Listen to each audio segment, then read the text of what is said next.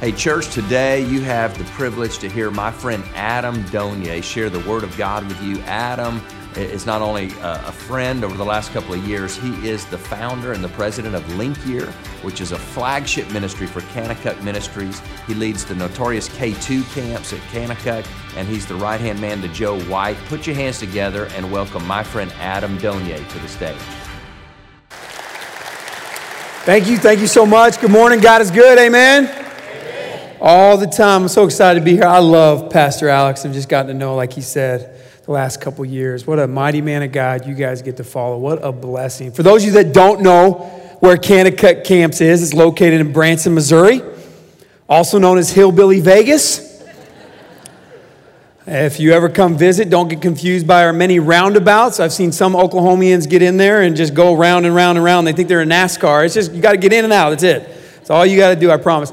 No, I'm so excited to be here. Let me let me tell you just a little bit about myself and the, and the family I left behind to come spend Sunday with you guys, which I was so excited about. Here's a picture of my beautiful family, minus me. We wouldn't put me in the beautiful part. But those are my two boys, Aiden and Anders, five and two and a half. I'll tell you more about Aiden in a little bit. And that is my beautiful wife, who I definitely outkicked my coverage with. I'm madly in love with her. She's smoking hot. She's awesome. I miss her. I love her. I'll be back today, baby.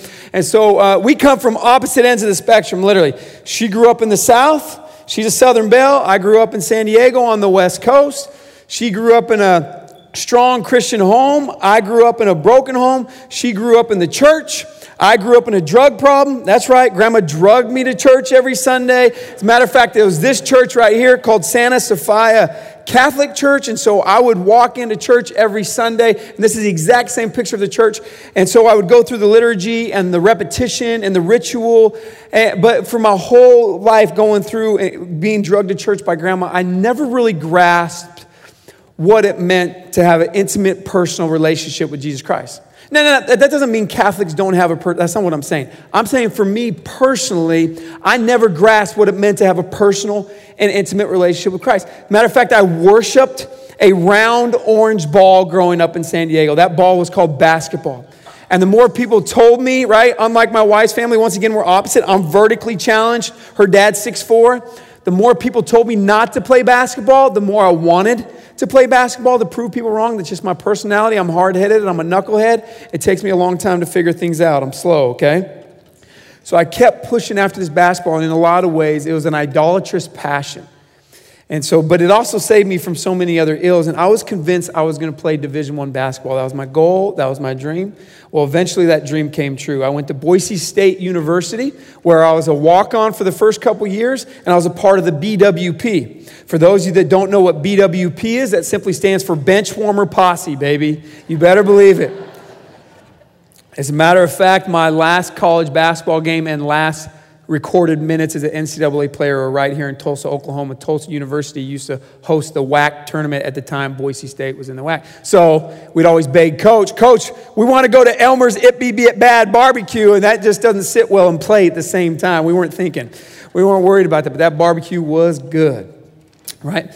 So I go off to Boise State, and for my first two years, I am a pagan, living for myself and chasing girls and not following Jesus and no idea. Had this idea of him, remember, on a cross, but a resurrected personal relationship with me, that never sat in very well. And so being on the B W P, you don't pay much attention to the game because you know you're never going to get in. Sometimes I didn't even wear my jersey underneath my warm-up because I knew I wasn't getting in. I was like, not going to get it sweaty. You don't have to wash it, Raul, right?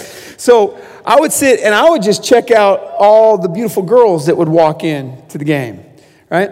Well, one time a gymnast walks in that I n- didn't know, and so I knew she had to be a freshman, so I nudged my teammate who's a freshman. I'm like, bro, who is that? You don't have a chance. I was like, pfft. Remember, I was prideful, Eric, still prideful, but I mean, I was at the peak of my pridefulness without Jesus here in my sophomore year of college. I said, what do you mean I don't have a chance? He said, bro, she's a Christian. I'm like, man, I'm a Christian. He's like, no, no, like she's a real Christian. Like she's never even kissed anybody. Pfft, you don't make it to college without kissing somebody. He's like, nah, bro, like she's sold out. Like she believes in God. And I said, I'll bet you by the end of this year, I kiss her. Bet. What I little did I know is that my teammate would throw me under the bus and go tell her about the wager we made. Punk. Well, We go to an athletic function after the game that night. We'll just call it that. It's a lot of red solo cups with juice and Kool-Aid of the likes in there. And so we're hanging out at this athletic function. Sure enough, she's there. And I go up to her and I just say, hey, you want to go out tomorrow night? And she's like, nope. Before I could even get the words out of my mouth, it was a cold, hard no. I was like, what? Yep, made a commitment to the Lord. I'm not going to date my freshman year.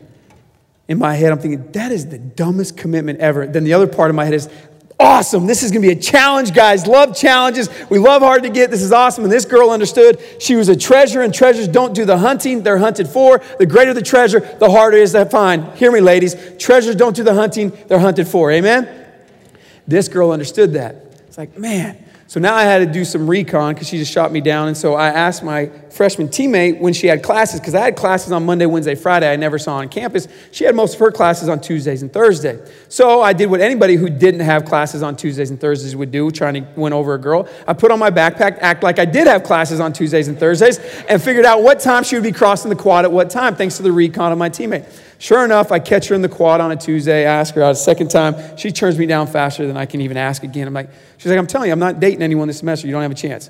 It's like, golly, yes, I do. I just got to be persistent. Persistent wins the day. I can do this. So on Thursday, same thing. She tells me no, shoots me down. And right after that, I walk into the student union building. And I see this sign that says free tickets. I'm a cheapskate. I'm a poor college student, but free tickets to what? Awesome. This is my way in. I grab the tickets, and it says Heaven's Gates, Hell's Flames. Awesome. It's at a church. That girl's all into the church somehow, somewhat. I don't know what she's into, but this is going to work. So I grab these tickets. I go up to her again. I say, hey, will you go to this church? Play with me. She kind of looks at these tickets. I'm like, sure. It's like, yeah, I'm in. That's all I needed. My foot's in the door. And so I had no idea what Heaven's Gates and Hell's Flames was about. No clue. All I know is that God will get our attention in whatever way he needs to get our attention. Amen? And you knew I was extremely distracted with girls. And so I pick her up. We go to this church, and, and we walk in there, and we sit down, and all of a sudden this drama just starts unfolding. And it's all these different scenarios of people living in different sinful lifestyles. And the only outcome for the people was one or two outcomes, right? One outcome was if they repented, they would show this huge vintage Jesus coming out from the stage and all the angels singing, hallelujah, hallelujah. But it didn't matter how sinful or what the sinner had committed, as long as they repented and asked Jesus to be the Lord of their life, they came and running into Jesus' hands, and these angels are sitting in there in the choir, and I'm just sitting here and watching like, man, they need some work on their costumes, right? Not sinking in yet. And, and all of a sudden, so all the lights go on the angels when when when the Jesus comes out, but when there's other scenarios that you don't see them. But these angels are standing up in the choir the entire two-hour production, right? So one angel's just lock-legged the whole time. And so when the lights are off, all of a sudden, out of nowhere, you hear, doop, doop, doop, doop, doop. So one of the angels passed out. So I'm sitting here having no idea about Jesus. I'm, I'm like, oh, girl did not repent. My theology's jacked up, right? So I'm just sitting here, oh my goodness. Now I'm starting to squirm in my seat. Here I am on my first date, and my thoughts of kissing her have gone way out the window. All I'm thinking about is, I got a lot of junk in my life I haven't dealt with. Sure enough, some of my junk shows up on stage in the illustration of a drama, and this guy doesn't repent, and this guy shows up in this crazy costume where there's just like this trap door in the stage, and the store flaps open, and there's like paper mache orange blown by the fans on the side of the stage, and they start screaming out, weeping and gnashing, and he drags them down underneath the stage, and now I'm sitting in my chair again like, oh snap. I'm scared. I'm like, oh my gosh, my life, I'm going to end up underneath that stage. Well, I need to figure something out. So, so at the end of Heaven's Gates and Hell's Flame, they do an altar call. This is October of two thousand. Remember it to the day. And so I go forward, snot bubbles coming out of my nose, eyes just tearing down my face. First date with this crew, girl, bawling my eyes out. They take me back, give me a Bible. We're driving back after the day. And she's like, I thought you were a Christian. So did I. Right? We stay friends. We never get in a serious relationship. And then she ends up coordinating me with a guy named Innocent Egbenuke, who ends up mentoring me the rest of my college career. It was fascinating. I just started growing in my relationship. Never looked the same since. But, but that night, what I had realized is Jesus was a savior to me. Not necessarily Lord of my life, which we'll get into here in a moment. But all my life, I had been living for the name on the back of my jersey. I wanted to make my name great. And if we're to be honest with ourselves, the church at, we got caught up in that a little bit. You, you live in a world that is thriving to make your name great. Think about social media, Facebook, Twitter, Snapchat, Instagram, whatever the case may be, about making our names great. Or, or, or it could be simple as you, you are a C E O or a C F O of a company, and, and you're trying to make your castle great, and you're trying to build this castle, and you're going like crazy. Or, or you're a stay-at-home mom, which is beautiful according to Proverbs thirty-one. Or maybe you're just a buster or a builder or whatever your generation may be. Or maybe you're a millennial, right?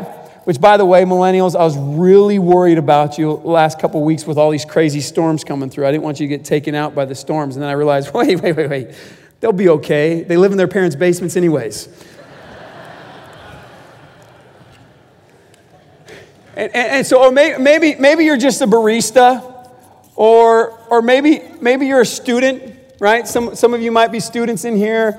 Some maybe you're a child of your parents, or, or maybe we, we, we give names to everything, right? So child, student, uh, what else? Maybe maybe some of you in here are, are divorcee and, you, and you've identified with that, which you don't need to, and you've gone through a difficult divorce. Or we, we put labels and, and names on everything, and, and so we get so caught up in how great can our name be. Like culture sucks us into this. And, and I'm, I'm here to tell you, I wouldn't be worried about making your name great. It's an endless chase that ends up vain and empty. All right, think about this reality. Hitler had millions of followers. Jesus had twelve. Yet we're consumed with the amount of followers we have on social media or whatever the case may be.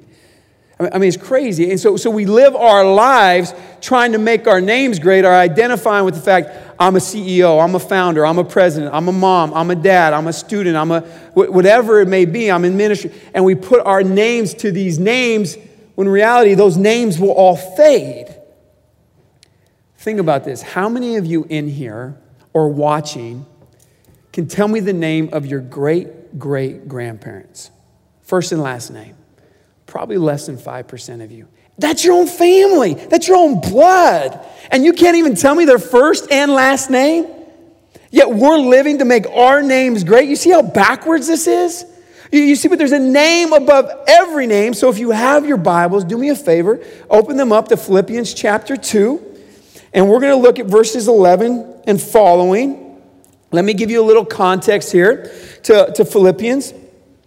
Uh, Philippians one, all, all of Paul's letters, right, are, are meant to encourage and spur on. And same with this church to the Philippi. So in chapter one, he, he's encouraging them. In verse three, he says, I thank God every time in remembrance of you. What an encouraging statement. In verse six, he says, be confident of this, that he who began a good work in you will carry it on to completion until the day of Christ Jesus. And in verse twenty-one, he says, to live is Christ, make that name great, and to die is gain. To die to yourself, to die to trying to elevate your own name. That, that's gain. And then he gets into Philippians chapter two, and it says this, so if, but, but we know from the Koine Greek here that the word if is actually since. So you can fill that in there and say this instead. So since there is encouragement in Christ and comfort from love and participation in the Spirit, any affection and sympathy, complete my joy. So Jesus is quickly identifying, or Paul, I'm sorry,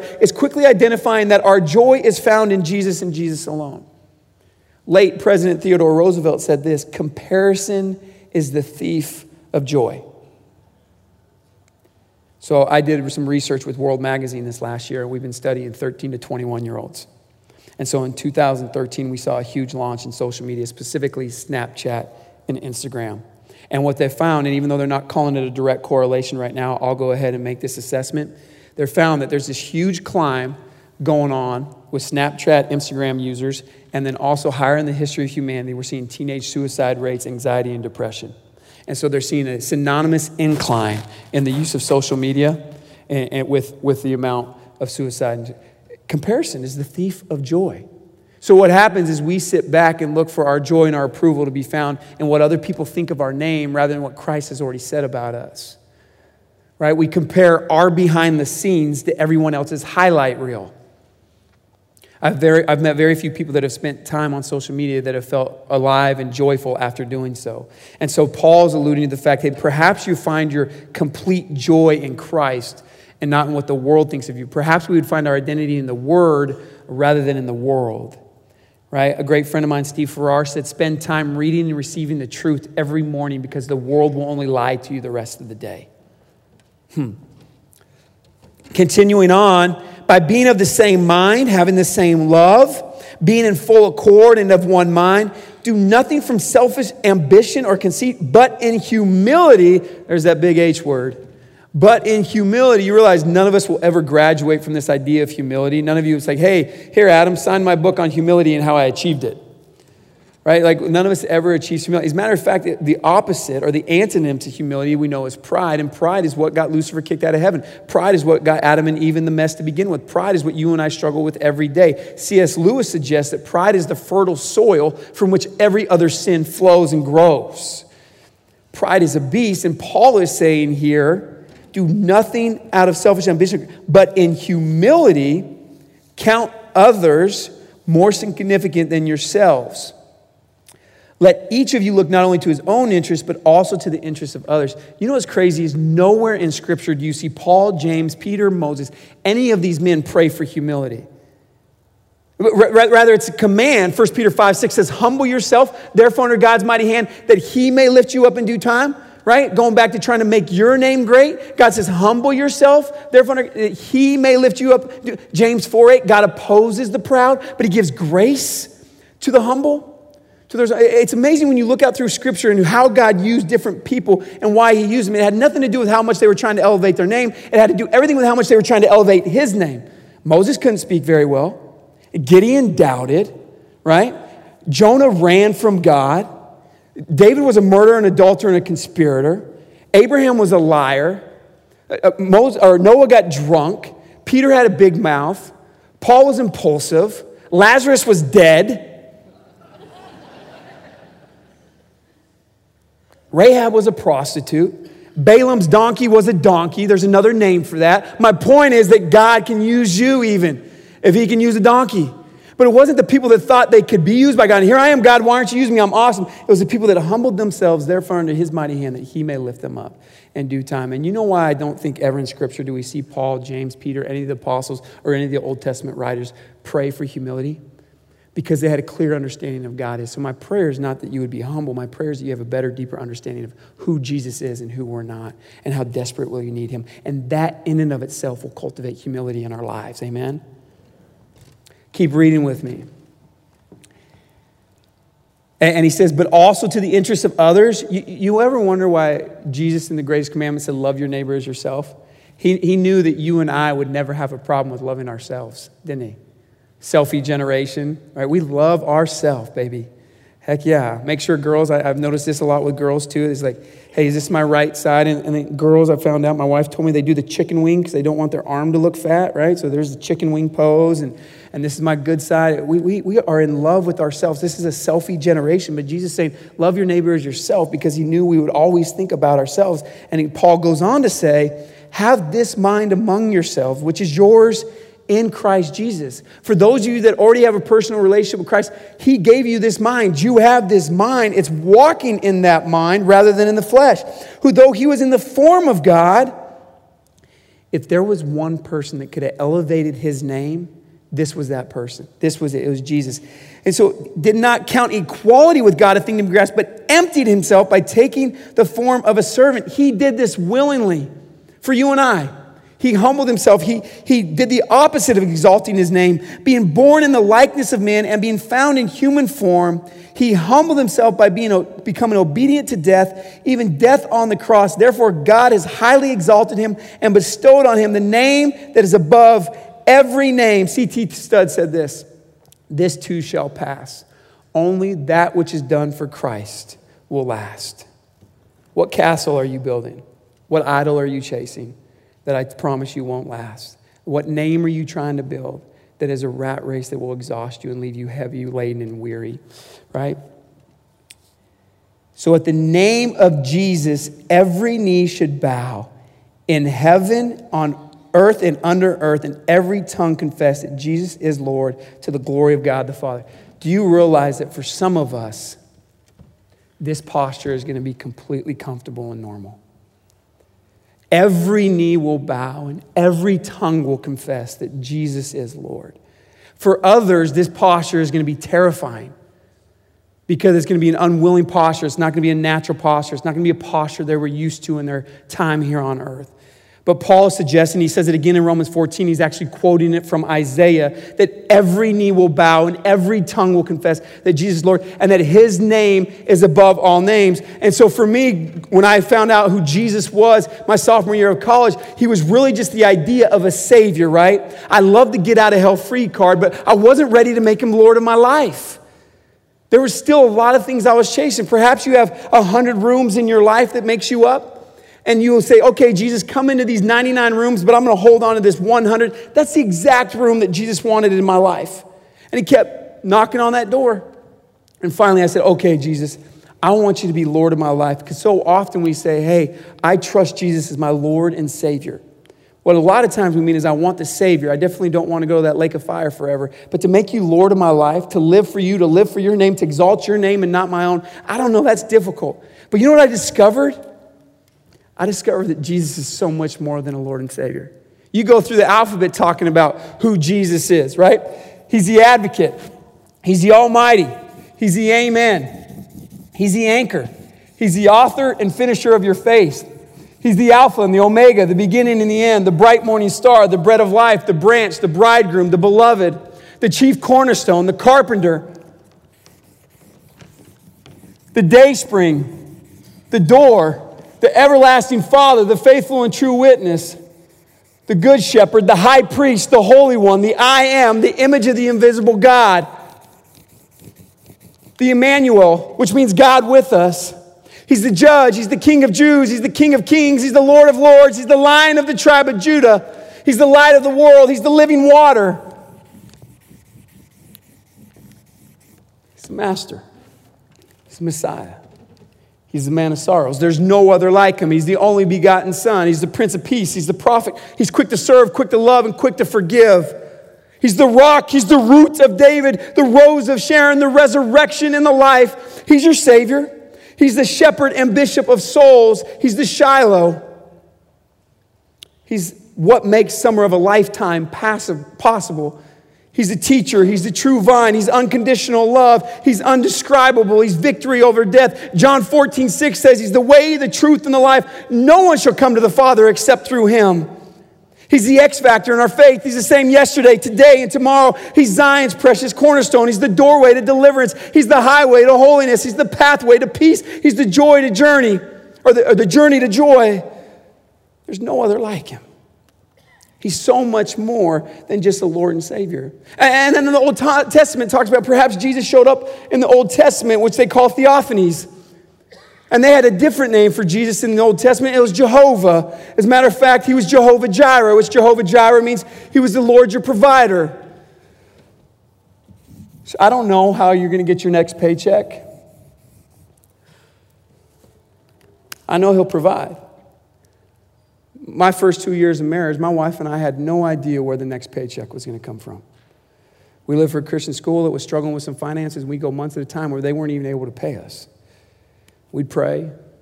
Psalm thirty-seven twenty-five, I've never seen the righteous forsaken, nor have I seen his children beg for bread.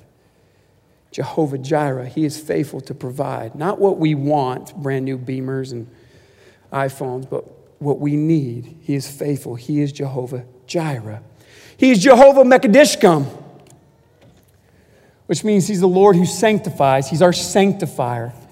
Both Hebrews twelve and Proverbs three suggest that God sanctifies those he loves. He disciplines those he loves. Maybe you're going through a really difficult season right now. Maybe life is hard. Maybe you're going through a divorce. Maybe your kids won't listen to a thing you say. Maybe you're going through the teenage years. Maybe you're having a tough time at work. Maybe you just got laid off. Maybe your mom or dad's battling cancer. Maybe there's something really difficult in your life. Perhaps God loves you so much that he is even using this difficult season in your life to shape you more into his son because he's got an amazing work in store for you. He sanctifies us, not because he's mad at us and not because he's angry, it's because he loves us. What father does not discipline his son whom he loves? He's Jehovah Nissi, which means he's the Lord our banner, which you can wave your O U Boomer Sooner banner. You can wear your Golden Hurricane banner. You can wave your Chicago Cubs banner. You can wave your Oklahoma State Cowboys banner. You can wave all these banners all you want. But at the end of the day, there's going to be one banner in, this, in the Mount of Mount Zion, and that's going to be the banner of Jesus. And he's the banner we wave. The, G, the Jesus, as, as, we, as we tweet and we post and we Facebook and everything else, there's one name that will be waving high above all else. That's Jehovah Nissi, the Lord our banner. He's Jehovah Ra, which means he's the Lord our shepherd. I don't care if you're President Trump. I don't care if you're crazy man Kim. I don't, I don't care how great or how powerful you think you are. Jehovah Ra means he is our shepherd, and everyone is sheep in desperate need of a shepherd. Everyone is a sheep. And the last time I checked, sheep are pretty stupid. I'm a pretty dumb sheep in desperate need of a shepherd every single day of my life. I will get lost. I won't find my way home. Jesus is my Ra, my Jehovah Ra, the Lord, my shepherd who helps me lie down in green pastures, who rescues me from the wolves and the enemies. It is him I cling to. It's him I run to. He's Jehovah Rapha, which means he's the Lord, our healer. Maybe for some of you that have a disease or a sickness, he'll heal you in this lifetime. But maybe he won't. But I will promise you this, according to Revelation twenty-one four, Jehovah Rapha will heal you for eternity. It says there will be no more tears, no more pain, no more crying, but there will be rejoicing. And so when you think about the struggle or the hurt or the pain that you're going through for a temporary perspective, he will take that away for eternity. He is Jehovah Rapha, the great healer. He is Jehovah Sabaoth, which means he's the Lord of hosts. To put it another way, he's the general of generals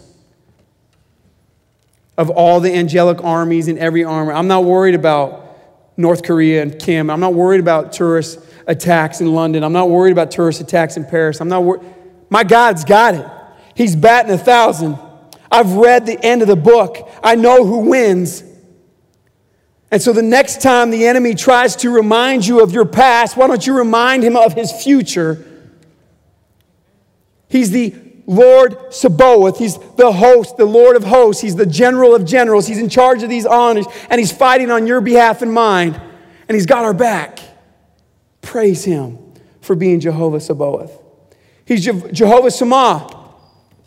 Jehovah Shema, what does that mean? It means the Lord is there. What does there mean? It means he's right here with us. He's right here at every single campus. He's right here in Tulsa, Oklahoma. He's right here in Chicago, Illinois. He's there. He's in the midst of your struggle. He's in the midst of your divorce. He's in the midst of your death. He's in the midst of your pain. The Lord is here, Jehovah Shammah. He's with you right where you're at. In the midst of your darkest days and your brightest days, the Lord is there. Where? There.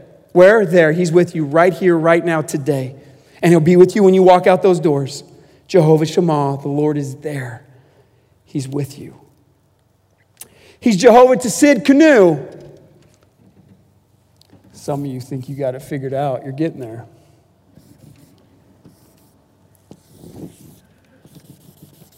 Jehovah Tsid Kenu simply means the Lord is our righteousness, or he is the righteous one. What a beautiful passage. That the Lord is our righteousness. And this is a righteousness that he imputed to us. It's nothing you did to earn it. It's nothing you did to deserve it. There's nothing you can do to deserve it. There's nothing you can do to earn this righteousness, this grace, this forgiveness that's unconditional, unwavering, never stopping. It was imputed to you by his death on the cross, by his blood shed for you. There's no past, present, or future sin of yours that has more power than the cross of Jesus Christ, which is great news, because that means it doesn't matter how you came in here today.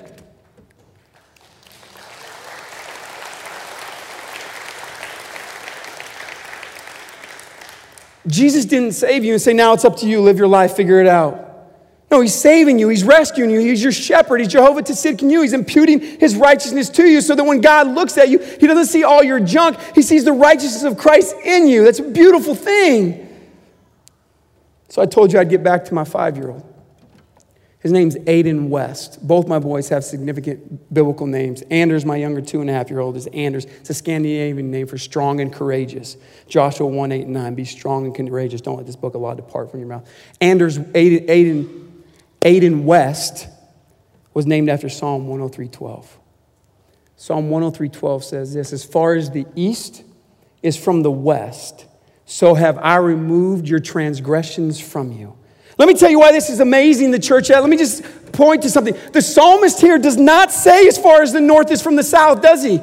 No, no, no. He says as far as the east is from the west. Think about it. If, if I left here out of Tulsa, Oklahoma, and I started going north towards Canada, up to the Arctic, and wrapped around to Russia, eventually my north limit would stop and I'd start going south. And if I started going south towards Russia into China and wrapping down to Antarctica and wrap around, I'd eventually go to north. So you see, north has its limits and south has its limits, but he didn't say as far as the north is from the south. He said as far as the east is from the west. So if I leave Tulsa here, going west towards California, going west towards Hawaii, going west towards China, going west towards Africa, going west towards the Atlantic, going west towards America, going west, going west, going west. And if I did the same thing going east out the Carolinas, going east towards Africa and east towards India and east and east. So you see, there's no limit to east and there's no limit to west. What this means is that his grace and forgiveness for you knows no borders.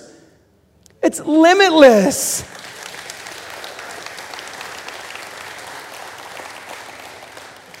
And so I'll look at my five-year-old son. Maybe it's when he's thirteen, maybe when it's fourteen, maybe when it's fifteen. And I'll say, Aiden West, let me tell you why I named you that.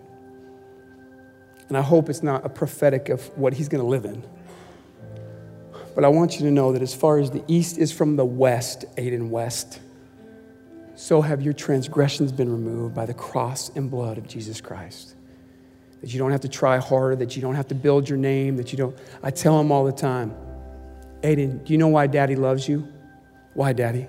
Just because God gave it to me. Not anything you've done, not anything you've earned, not because you got a great grade, not because you hit a T-ball. The only reason Daddy loves you is just because God gave you to me. That's why I love you. And that will never change, and that's unconditional, right? I got a confession to make. Pretty serious confession. I don't wear glasses.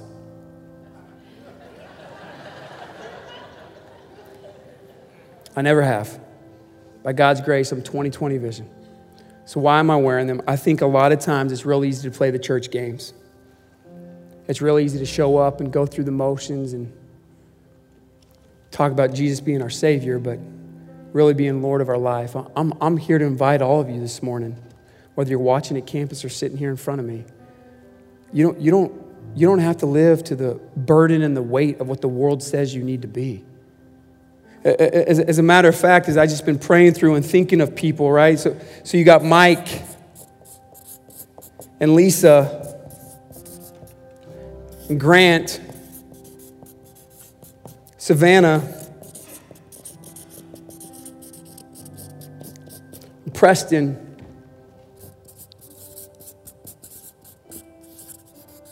Michelle, Kenny, Ashley, Riley, Hunter, Jim, Elisa, Joe, Stephanie. And the list goes on and on of your names on here.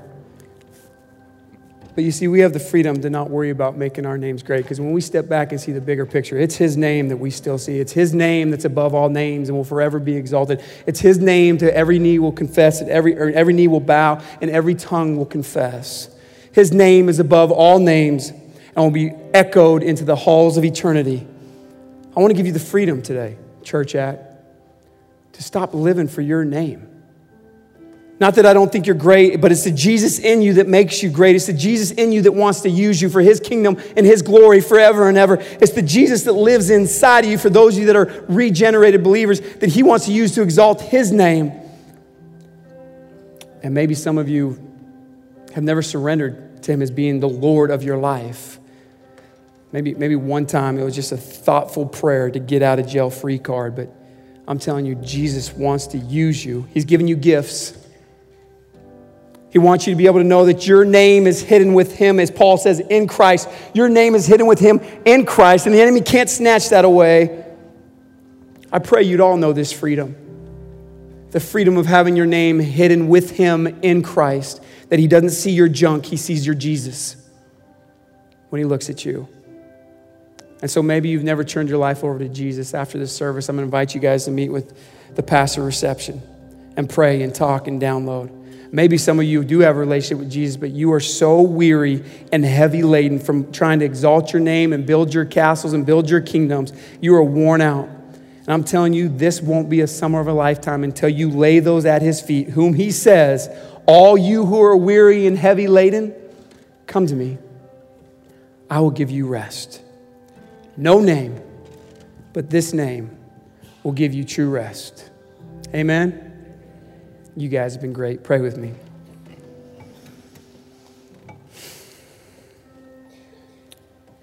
God, I thank you for rescuing an afflicted, prideful wonder like myself seventeen years ago. I pray you continually use this lost sheep every day for your kingdom and your glory. I pray for the souls that are watching. I pray you'd enlighten the eyes of their heart to who you are. You're so much more than just a Savior. But we do thank you for saving us. We do thank you for the cross. We do thank you that you look beyond our afflictions. We thank you that you've removed our sin as far as the east is from the west. We thank you that we don't have to walk in here with a facade and put on a mask, but you give us the freedom to come just as we are. We sure do love you. Thank you. Pray your words would penetrate deeply into the hearts and the minds of those that are listening, and that my words would fall on deaf ears. It is in the high and the holy and the powerful and the pure and the matchless and the mighty name above all names, Jesus, that we pray. And all God's people said.